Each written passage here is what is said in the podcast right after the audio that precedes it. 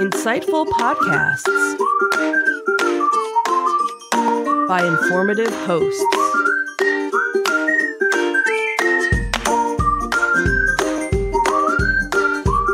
Insights into Things, a podcast network.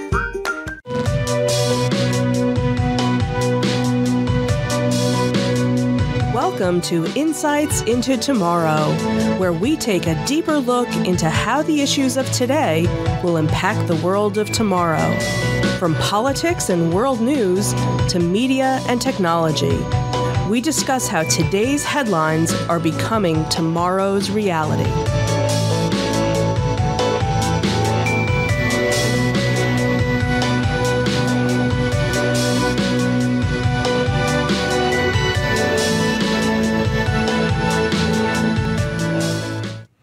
Welcome to Insights into Tomorrow. This is episode two video game monetization.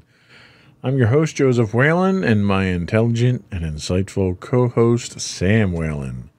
How you doing today, Sam? Doing okay. So we are broadcasting live on Twitch right now. Unfortunately, we seem to be having some technical issues, so uh, it might not look so great on Twitch at the moment. We apologize for that. So, what we're talking about this week here was actually a topic that you had uh, proposed. Um, you wanted to talk about loot crates and the effect that they're kind of having economically and uh, legally in some cases, and on the and the, the gaming industry itself. Um, and in doing the research for that, it in in my experience doing the research, it turned out to be a lot deeper than just loot crates and I thought it would be worthwhile to touch on some of the additional details uh, of that. So, what was originally a, what I thought was a fairly straightforward topic turned out to be a lot more complicated.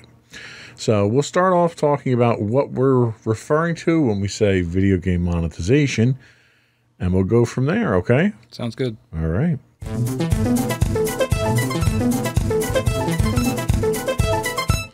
So, what is video game monetization? Well, for the purpose of this discussion, video game monetization is the ever evolving process that a video game publisher can use to generate revenue from a video game product. The methods of mon- uh, monetization may vary between games, uh, especially when they come from different genres or platforms, but they all serve the same purpose to return money to the game developers, copyright owners, and other stakeholders. As the monetization methods continue to diversify, they also affect the game design in a way that sometimes lead to some criticisms. Now, before we start the discussion, I do want to throw out there, in the interest of total disclosure, for the better part of the last 20 years, I've worked in the software industry in some form, not specifically the game industry, but the software industry from a commercial software standpoint. So there's a certain familiarity that I do have with the development process and the market drivers for it. So I just want to throw that out there right off the bat. Um, and to start this off, I do want to, you know, let me ask you, Sam, um, what do you think of the current monetization methods? Do you think video games are overly oppressive in how they're trying to get money out of people at this point? Uh, yeah, I do. I mean, I think I mean, there are some exceptions, but for the most part, I think most games, AAA games coming out today, are designed to get as much money out of the consumer as possible. Um, and we'll touch on it later, but the different methods used for that can vary from, you know, not as bad cosmetic items to super aggressive, game altering um, mechanics that can give some players an advantage just because they've got a bigger uh, you know bigger bank account. Yeah, and I think that's where some of the criticism really comes from is when you get into that play to win sort of model that we that we see a lot these days. Um, so let's talk about some of the the main methods of monetization. Um, and we go back, you know, we're going to start off with the original retail model.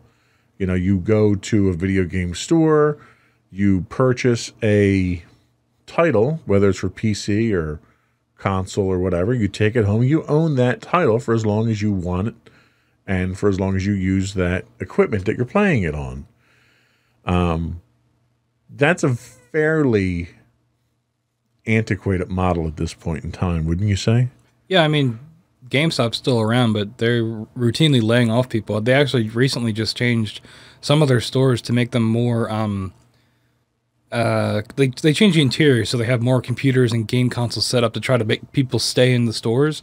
Um, and they also sell a lot more physical merchandise like shirts and and other kind of um, uh, non video game kind of items like that. So GameStop, who was the biggest probably distributor, the first one that comes to mind when you think of physical uh, retail, they've been struggling for probably the last five years. Yeah, and recently GameStop had acquired ThinkGeek, and they've been basically carrying all the pop culture merchandise that ThinkGeek had as another stream of revenue for for what they're trying to do. Um, and I think that change in attitude from a retail standpoint is sort of driven by the move that we've seen with the release of to a certain extent the Xbox 360 and that generation, you know, the PS3s and then the PS4s and the Xbox Ones where you're moving to a digital subscription mode or or digital retail mode is what they often refer to it as where when you purchase your games you don't walk into a store now. You don't put money on the counter and walk out with a physical item. You're making a purchase through your online account now and you're downloading the software to the hard drive in your device now. Um, and this is this is a method that that first hit computers. I mean computers with um, steam and other origin uh, gaming services had sort of this model in place well ahead of the consoles and the consoles were kind of late coming into this this mode of pushing it to you. And um, that was really one of the big concerns a lot of people had when the current generation of consoles came out, and you were going to be able to buy your content.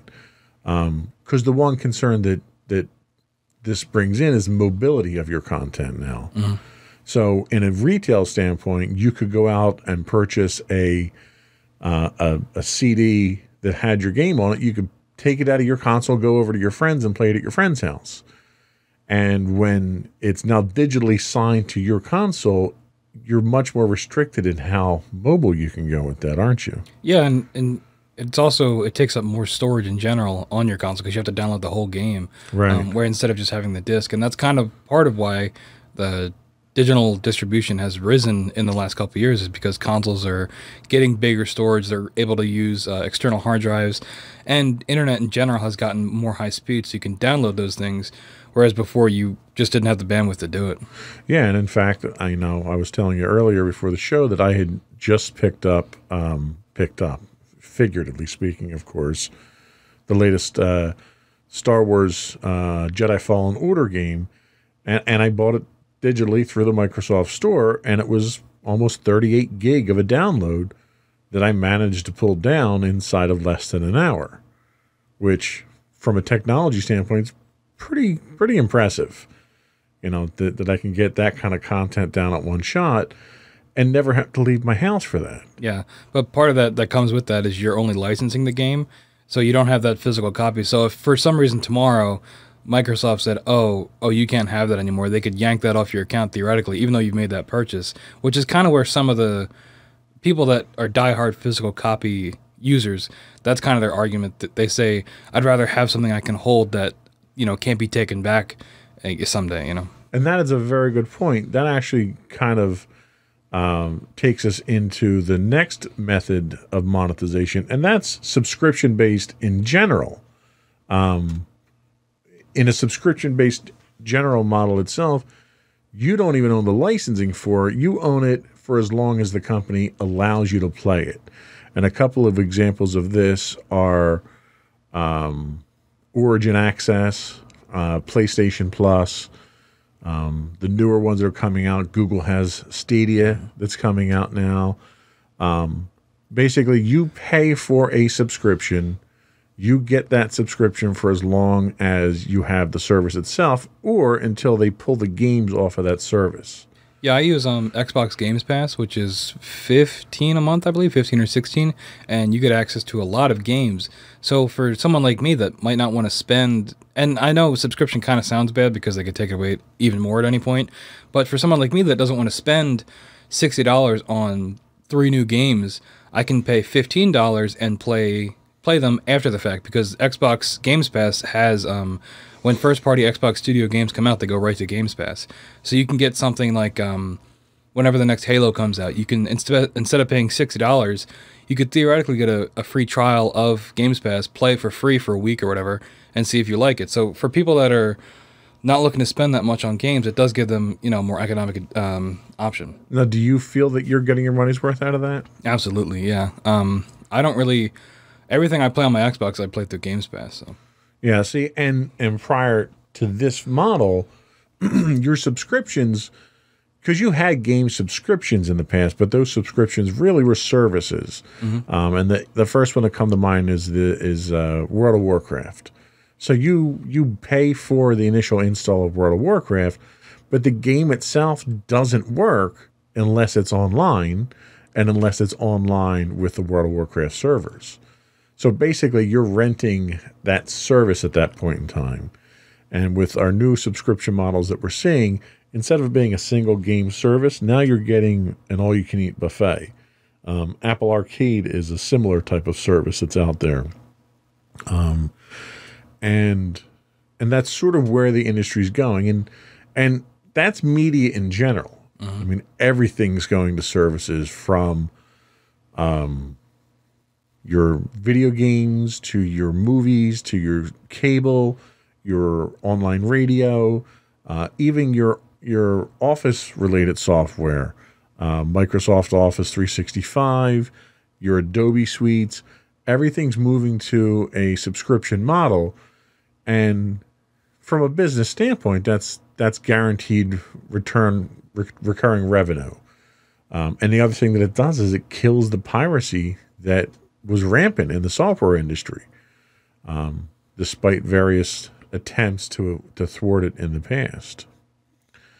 So there's two other things that that I did want to mention before we get to really the the heart of the matter that we have here, and that is um, lesser known ones. You have player trading, and uh, player trading is a business model where in-game items and digital currencies can be traded between players. And usually a lot of this has to like the video game that I play now, uh, Star Wars The Old Republic, kind of follows this model along with microtransactions, and that is they have an in-game currency, various in-game currencies, and in order to buy the vanity items that they produce on a regular basis, you need to buy it with a currency that requires cash to buy. So you convert money, real dollars, into this in game currency, purchase the items off of their market, then you can take those markets and sell them for another in game currency to other players. So a lot of what are labeled whales in the industry um, wind up buying off of this select market so they can sell to other users who don't have the cash. So what'll happen is they'll go out and they'll grind various tasks in the game to generate this other in-game currency.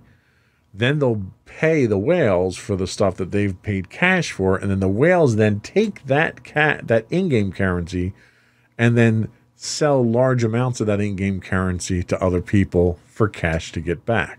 Yeah, it's So this it- is where we're getting into the uh, real world consequences of this kind of thing because you're converting real money. You're dealing with real money uh, adjacent to in-game items and currency. Absolutely.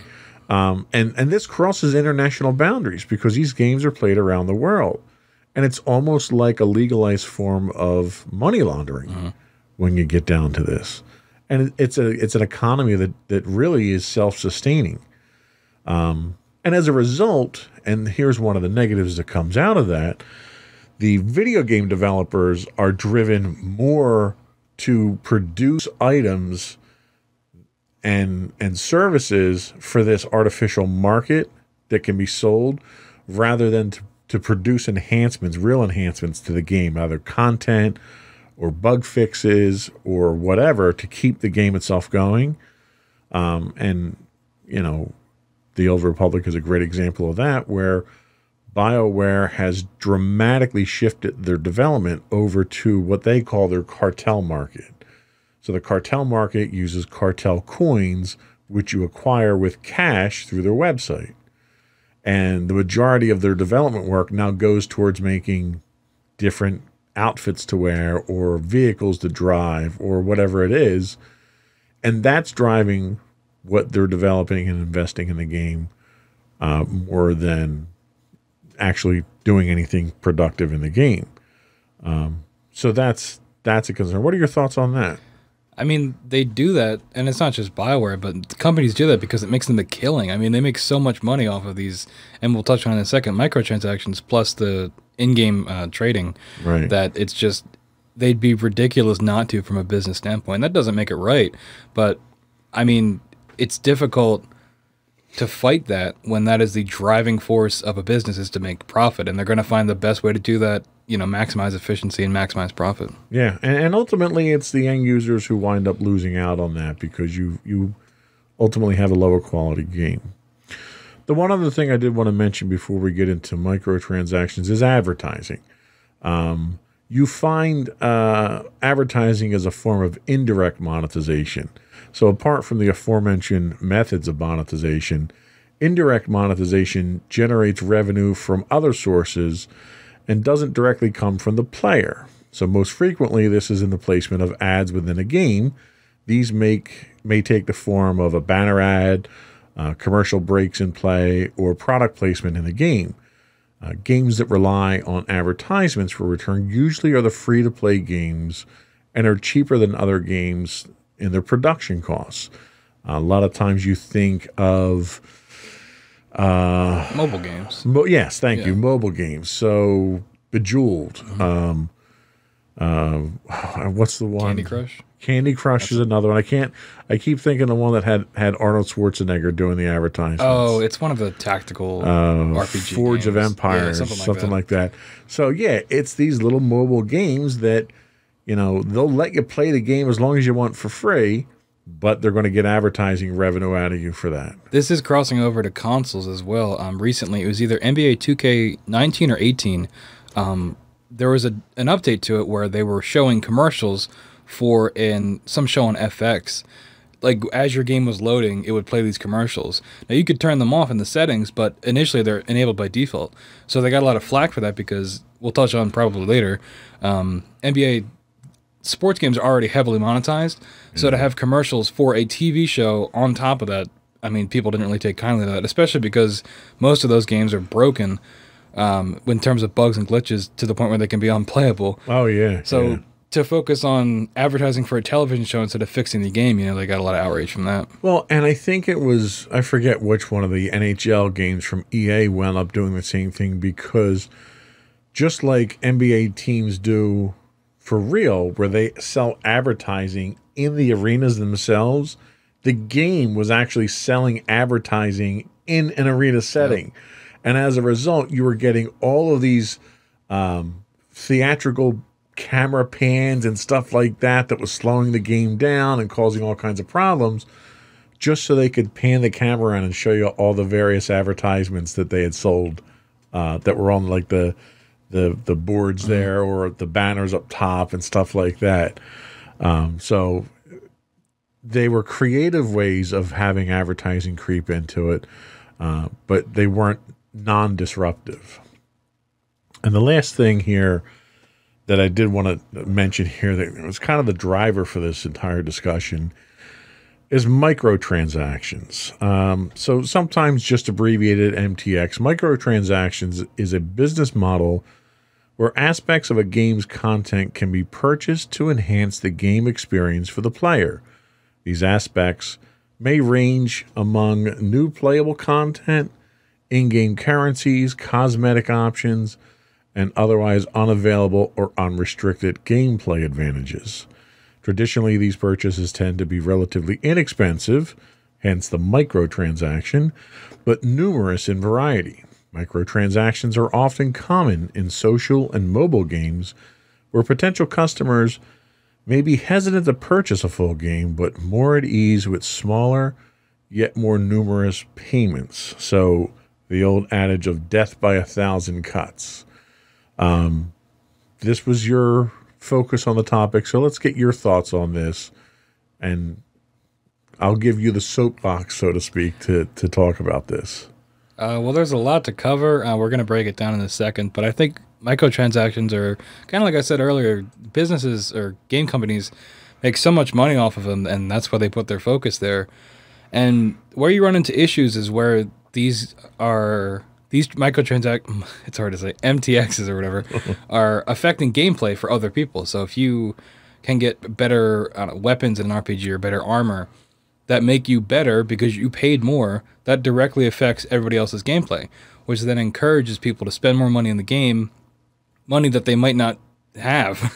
um, and this is a problem when it comes to children. Um, and when you get to loot boxes, how those or surprise mechanics, how those work um, in terms of gam like a gambling aspect, with there not being a guaranteed return for what you're paying your money for. Kids are being targeted because they've got they you know they can get their parents' credit card and they can spend tons and tons of money because they want to get the best skins or the best equipment out of this random gambling system, which is where a lot of the real world consequences can come from. Yeah, and when we talk microtransactions, there's there's two large areas that we talk about. One is downloadable content. Uh, so, for instance, you may purchase Modern Warfare, one of the games from the Modern Warfare series, and you get the base game.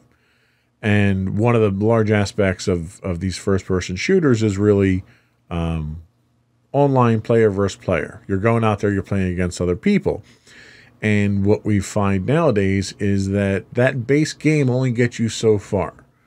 Um, not soon after the initial release, you start getting map packs that come out. And those map packs tend to be a good percentage of what the, the base game is. So in a given year, you could get five or six map packs. And those five or six map packs could total two to three times what the original base game cost. It's actually funny you mentioned that because the most recent Modern Warfare that came out last month um, has actually moved away from that model. They uh, the map packs are all free now, but instead they've replaced that with uh, a battle pass system, which uh, Fortnite kind of popularized. Yeah. Whereas you're getting all your content for free, but you're ranking up in this battle pass by playing the game. So you can it's more microtransactions where you can spend money to advance that battle pass faster and to get better in game. Typically, um, it's all cosmetic items, but still people spend a lot of money on that. Right. So even the game industry itself is is developing. Even just in the last couple of years, it's it's been having these major changes, and the um, the other aspect I did want to focus a little bit more on is the loot boxes, where the loot box is a variation of a microtransaction, in which it's it's a random reward for cash, and this has been looked at by district attorneys around the country, and it's been found to be illegal outside the country as well as a form of gambling. And as you had mentioned previously, they're targeting these towards minors. Mm-hmm. Um, and because of the very nature of the currency exchange that's happening here, they're starting to crack down on these. Um, Overwatch is is one that's fo- been focused on a lot with this with the cosmetic skins. So the argument that the game developer makes is that well these have no effect on gameplay itself. And that's countered by the fact that if I give you money and I have a random chance of getting something in return for it, that by its very definition is a gamble. Mm-hmm.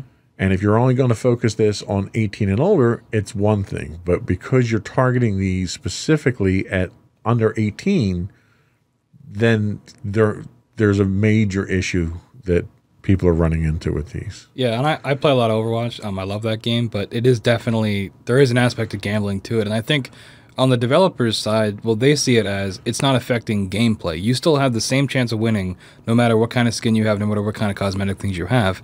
So it's not like you're getting that pay to win like I'd mentioned earlier. But you have to accept some degree of responsibility and be realistic about it that people are spending lots and lots of money because these things aren't regulated and they have no idea what they're getting in terms of rarity chances. Right. Um, which I think some companies are. Um, Some do publish it now. yeah, yeah. because they have to because they're getting cracked down by lawyers. Well, and, and the idea is, well, if we self-regulate, then the government doesn't have to come in and regulate. But they're not going to self-regulate because they're making all the money in the world. You know. Well, and that's the thing. What they're doing is self-reporting, not self-regulating. Yeah. So they're trying to give that illusion at this point in time, so the government doesn't crack down on them. I think to really understand the whole idea of of modernization of, of monetization of the video game industry, it's worthwhile to sort of take a look back at where the whole idea came from historically and how it evolved. So we'll talk about that when we come back.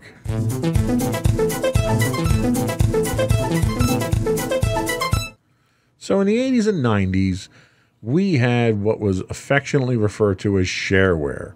Um, games, and this was almost exclusively the PC era, um, they were released in limited content versions, Wolfenstein being a very good example of this. You could get Wolfenstein, play a certain number of levels just to get a feel for the game, but if you wanted to unlock all the levels, you had to buy the full game. So it was playable up to a certain point. And that was enough to sort of dip your toe into water there and figure out if it was a game that you wanted to play.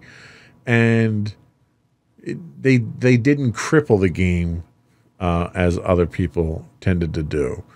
Um, then we move into the 90s to the 2000s, 2000s, and we run into the try before you buy, where um, it was perfected by Big Fish Games. A lot of people may ref- may remember some of the games. They dominated the mobile markets for a while there, um, and the web-based games.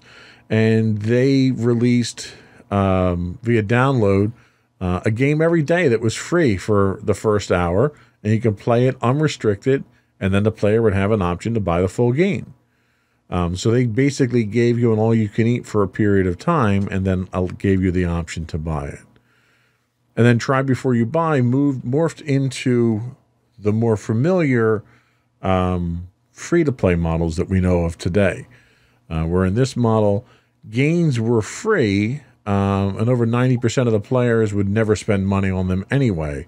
So the game developers would focus on that 10%, the whales, as we refer to them as. Um, however, they were built to get the most engaged players to spend and improve uh, to speed up. So this is where we got the play to win models out of our free to play era up until the 2010s. And some of the, the household names here, like uh, Atari and Acclaim and, and THQ, um, they wound up going bankrupt because these were the traditional video game guys who were trying to be, you know, they were stuck in the in the original markets.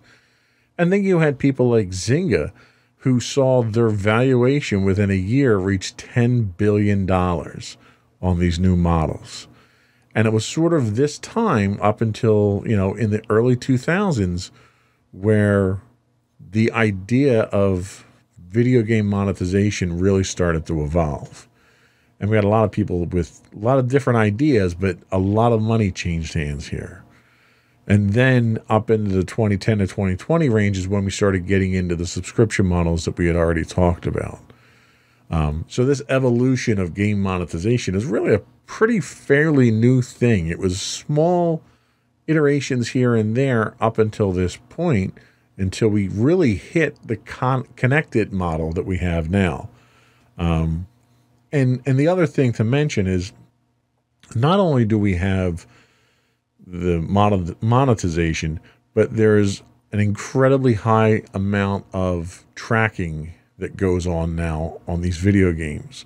So, you know, we're granting, and people don't realize it, but when you install one of these games, you're you're giving it access to your microphone and to your um, camera and to your GPS and to notify you and you know you're in, in some cases giving it access to external accounts like your social media accounts. And there's this wholly connected model that they're using now where instead of the game being a revenue model for the software company the player is now the revenue model And it's not just from the money coming out of your pocket, it's from the demographics and the infographics that are coming out of the user. What are your thoughts on that? Yeah, this is actually something we talked about in one of my classes um, at college. It's uh, I think it's called a dual product market, where um, as a consumer you are giving money, but you as the consumer are also a product. Um, and especially nowadays, your more your money is not what's valuable. Your information is what's valuable. Your data is what's valuable. Yeah. And we could probably make a whole other show about it, but especially with these kind of things, um, how what you buy and how you buy them or where you live, everything about you is what's valuable to advertisers, because then they can target and sell more products, and that information is critical uh, for that industry. Yeah, and you know, not to to um, go too much off on a tangent here, but that this is the same model that social media uses now. Um, so you have uh, Facebook, and you've obviously heard of Cambridge Analytica and the effect that that had on the 2016 uh, election. Uh, that was basically using Facebook's model that its its users are its product. The information that you generate is the product. It may be used to generate advertising. It may be used to sell that information to a political campaign. Um, it may be used to sell you a product. Um, one of the things that people are concerned about constantly now is they may have a conversation talking about an obscure product, and then all of a sudden they start getting advertisements for it. It's like, okay, who's listening to me at this point in time? Which of my devices is listening to me? Um, and that's really how marketing is is pushed now because there's so much information that's gathered, and our video games on our cell phones mostly are a now a huge driving factor in that, and it's kind of scary. Yeah, I think um, talking about listening specifically, I think a while back, I believe it was Microsoft got into some trouble because they were testing audio software with the Kinect, Well, not the Kinect anymore, but whatever their I think it's Cortana, whatever their voice services on their Xboxes, and in testing it, they recorded children talking. And to tie it back into what we were talking about here, they got in a lot of trouble for that because you can't record minors without their knowledge or Yeah. consent. Um, and they got, you know, I don't know if they got any legal trouble for that, but they definitely had to, you know, shut that down. Yeah, yeah, I remember the the article itself. So that kind of brings us. that- That's a good segue into the next um, topic that I wanted to talk about on this, and that is the impact of uh, video game monetization on the gaming industry itself. And there's really three key areas where we see that impact itself play out. The first is in market growth. Um, so in 2014, the digital download model made up 52% of all game sales and overtook retail purchases. Now, that was five years ago now. So you have to imagine it's got to be pretty significant now. The video game industry now continues to grow and generated over $130 billion. And this is across the board, all video games, in 2018. Um, and the model has has shifted significantly to to all connected games, with consoles quickly falling by the wayside. Yeah, I mean, if you look at it, video games have been around for what, like 45 years, 50 years? Easily, and to make it already a 130 billion dollar industry by 2018 like that that level of growth is not seen that often and now especially developers with that monetization mindset want to maximize that profit as much as they can you know for even longer Yeah, I mean, you figure 130 billion dollars. If even if you get one percent of that with a new game on the market, that's enough to put any game developer over the top at that point in time. So, market growth is definitely something that monetization has had an impact on. The other is game design itself, and we've sort of touched on this um, earlier in the show. So, since the method of monetization must be decided before the game production, it may affect the game's overall design and how players will interact with the game. Um, so, if the first thing that they're thinking of, and really from a business standpoint, they should be, is how are we going to make games? Um, that's going to drive how the game itself is is developed. So they're not they're not altruistic trying to to make the best game people want to play. They want to make the most money, and that's always going to drive design. uh, monetization trends like uh, games as a service will shape how new games are, are designed as well, potentially making uh, genres that are easy to monetize more popular than others. So, for instance, sports games are notorious for monetization. Uh-huh. Usually it's one and done, and you might get a recurring revenue out of roster updates and stuff like that. There's really no need for microtransactions. So as a result, that's a completely different design strategy than these mobile games that we get. Well, you actually you do get a lot of monetization with games like FIFA, and um, they've updated that more in recent years with uh, FIFA Ultimate Team, which is basically you get loot boxes which have uh, players in them and you can range from good players to bad players in like a rarity scale. And then you build your team to play online against other people. So that's where they get all their money from is this the ultimate team. And it's not just fifa. I think all the sports games have a version of it. But they're making a ridiculous amount of money just from ultimate team alone.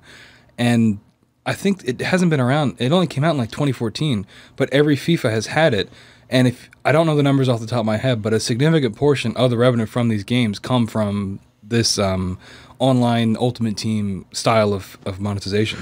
Well, I know I've played uh, the EA uh, NHL, and it, it, has an aspect of that to it.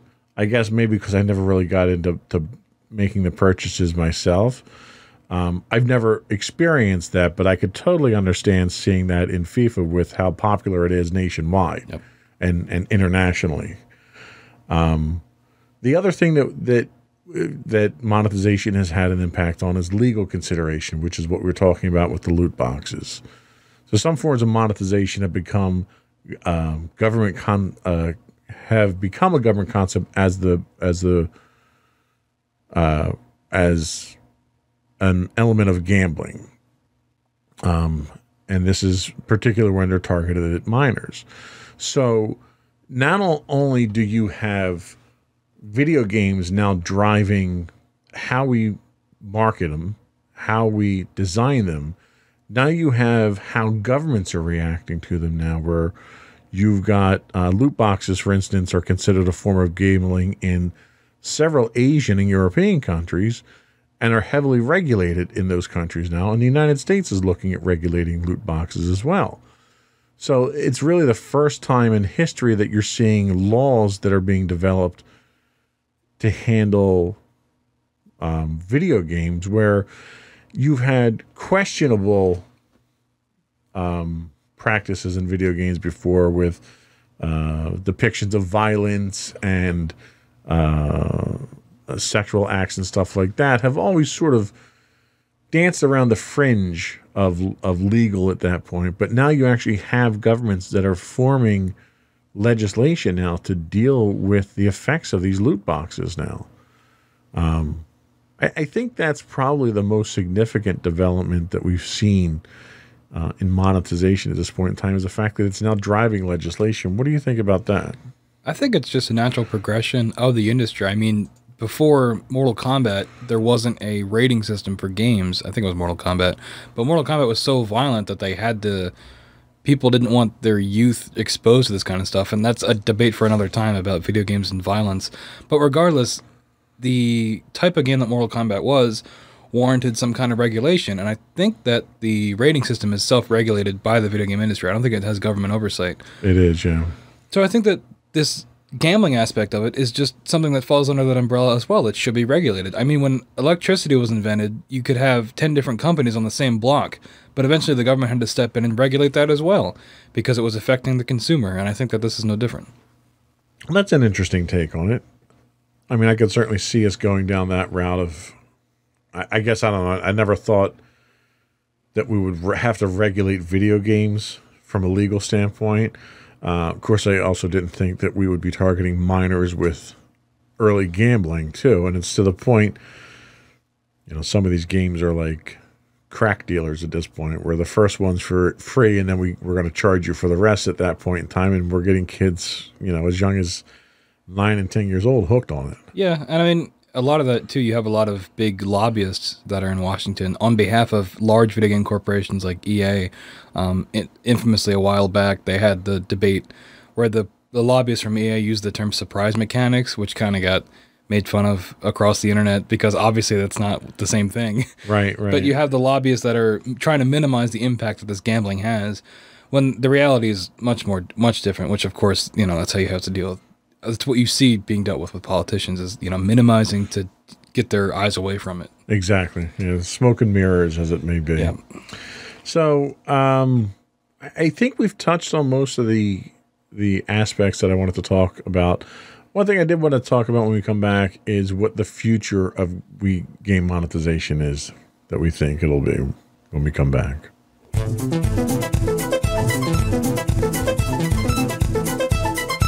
So, you know, I I put a couple of things in uh, just as what what my thoughts are here, and I want to run them past you and see what your thoughts are, and and really what I think the the biggest uh, future of monetization is is is probably going to be the sub- subscription services that we're seeing now, and not the the WoW subscription models. I'm talking more of the uh, Google Arcadia, Apple, you know, pl- Arcade Plus, whatever they're calling it.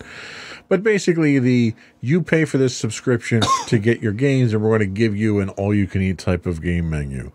Um, what do you think of the future of that model?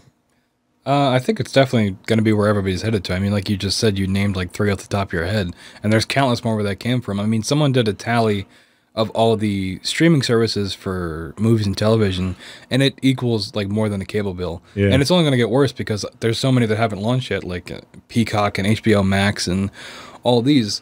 And that's just for television and movies, and I, I don't see any reason why video games wouldn't follow suit. I mean, it's it's uh it makes them tons of money, and people forget that they have subscriptions that you know hit their credit card every month, and you think, oh, it's only what ten bucks, eleven bucks. You know, oh, sorry about that. Uh, you know, I'll cancel it next month, and then they don't. But then if you me- if you multiply that number by what 22 million people signed up for Disney Plus, then you've already made 120 million dollars just you know by that. Yeah, yeah, and and you know you're right. It's a model that works. Everyone's doing it. You know, you're seeing it with movies, with with television, with your office products, with your software uh, development products. Everybody, literally everyone, is going to it. Even with these um, the random loot crates that you get at home. Not even just the ones you get in game. Like you've got subscription services for miscellaneous boxes of stuff everyone goes subscription. You're getting food services as a subscription. Um, so this this idea that I can pay a little bit of money here and I get a value for it uh, without me having to worry about it. I don't have to, you know, pick up the phone and call someone to buy a license or go out to a store to buy a license for this. Um, I, I think it's a convenience of of not having to to manage it yourself because it's a subscription that manages itself. Yeah, it's also kind of like what I said earlier, just a progression of the bit, the industry.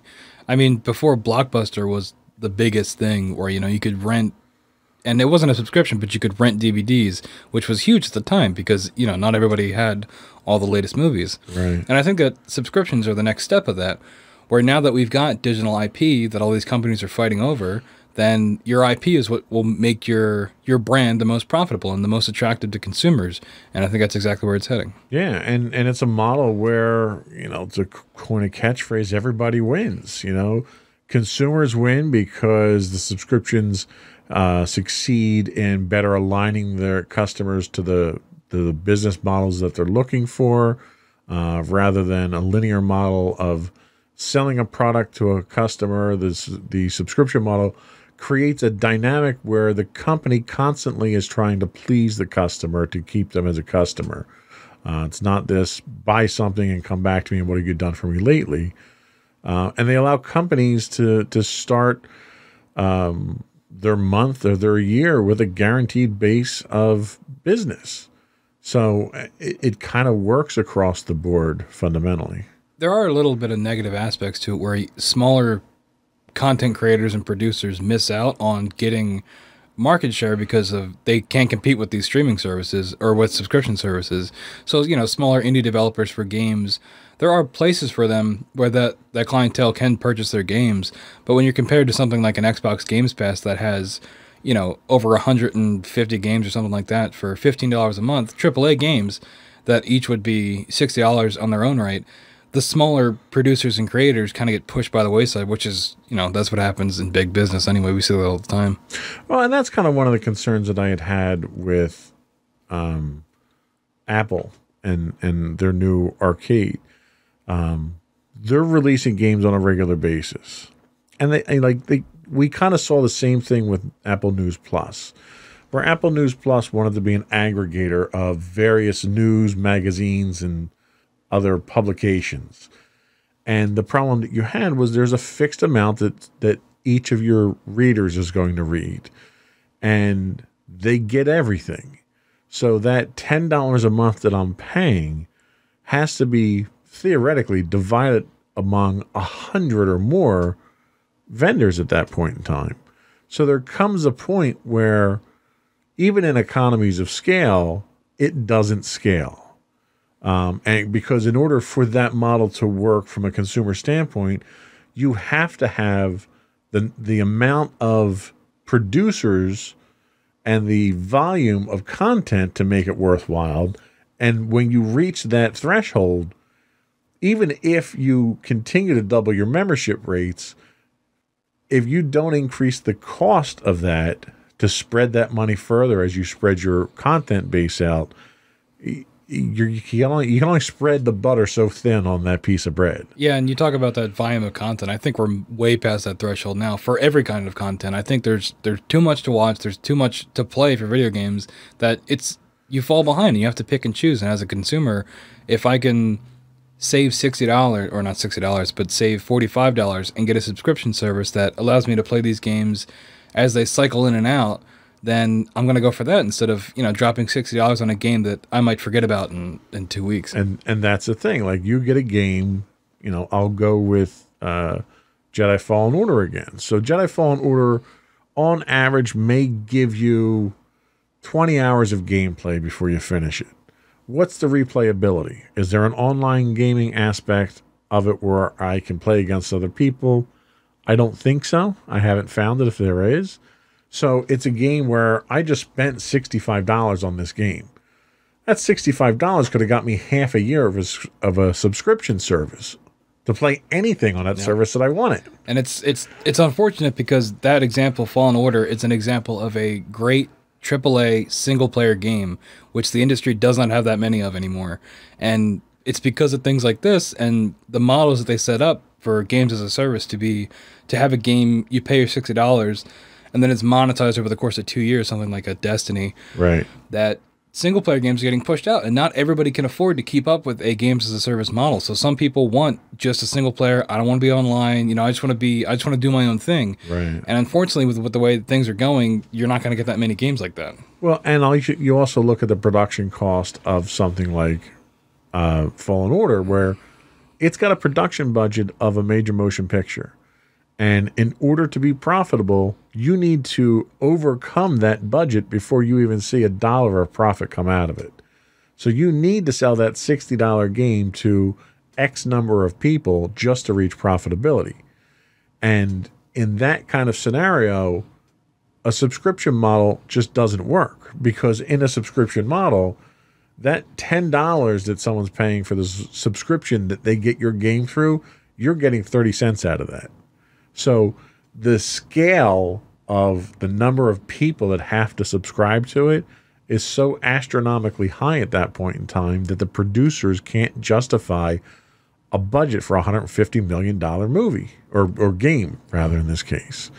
Uh, so that's going to have a huge impact on the video game market moving forward. and that's why you get the same four sports games every year but with small changes because they take the same thing they release it call it nba 2k20 and make millions of dollars off of the ultimate team stuff that they that is the real reason people play for the most part you know Right, right. So, uh, you know, bottom line, let me ask you straight up where do you think the video game industry is going, and do you think it's a, a good direction that it's going? Well, I think it's definitely. Sorry, I did it again. I really keep don't mean to keep hitting that mic. Um, it's definitely heading more towards all the subscription services, especially with Google Stadia. Um, that's the big one that's coming out. That's going to be a um, a service, but a lot of the the differentiating thing here is that some of these subscription services are streaming based. So you're not like with Games Pass, you're downloading the games to your console. Whereas with Stadia and the PlayStation version of that, you're streaming it. Right. So if your internet can't handle that, then and there are lots of places where people's internet can't, then that service is nothing to you. It's meaningless. So I think we're still kind of it's still kind of in its infancy. And I think as internet continues to grow and get more high speed, then the streaming and the subscriptions will become probably the dominant way of doing business. Um, but now, I think we're kind of in between. You know, we're still getting big single player games like Fallen Order, but we're also still getting things like Destiny, where you know it's it's supported for two years and, and monetized the same way. Yeah. Do you think it, do you think the gaming industry is is looking up or do you think we've got a rough road ahead of us? That's a good question. Um, I think, I think in terms of profits, it's looking up, but I think in terms of creativity and art, it's probably looking down, because when the business, the investors behind these companies realize that they can make triple the profit with half the work by doing, you know, things that can be easily monetized, then I think that's going to stifle um, more creative endeavors more creative projects, and they're going to be harder to get made um, for the sake of the art form. And I think I tend to agree with that assessment that there's always going to be profit in there. And I think what's going to suffer is the quality of what we get. And ultimately, you know, the consumer, we're going to be paying more money for lower quality product. Um, and I just think that's the way things go in general until it reaches a point that we have to turn things around. Always end on a positive note. Yeah, well, given the topic, it's a positive note from what we've talked about in the last couple of episodes. Yeah. that was all that I had. Was there anything that you that we missed? Uh, just one thing. I, I know you had mentioned the other shows we did, and they were more serious topics, but I do think that this is a very serious topic as well because it is affecting minors, and it is a huge economic uh, machine that I don't think many people take seriously, and that's part of the reason why they can make so much money off of children and of people that you know are sucked into this monetization. So I think the more serious we take it, you know, it'll be easier to regulate it. And I agree. And and you know when you had first proposed it, um, I I didn't think it it really fit in line with the other shows until I did the research. Um, and and after doing a couple of days worth of research, I realized that this is serious. You know, the fact that we have governments that are forming laws to govern this, uh, the fact that we have kids who are highly susceptible to cyber addiction and gambling to begin with are being targeted by this. This is a significant topic, and I don't think it's any. It's one that's going to be going away anytime soon. So, any f- closing remarks before we head out? I think that's all I got. All right, that's it uh, for today. Uh, thank you for listening. Uh, if you folks want to get in touch with us, we would love to hear your feedback. You can email us at comments at insightsintothings.com. You can check out the video version of the podcast at youtube.com slash insights into things. You can get the audio podcast at podcast.insightsintotomorrow.com. You can hit us on Twitter at insights underscore things. And obviously, if you're watching now, you can see us on Twitch at twitch.tv slash insights into things. And finally, you can get us on Facebook at facebook.com slash insights into things podcast. And I think that's it for us. Another one in the books. Bye.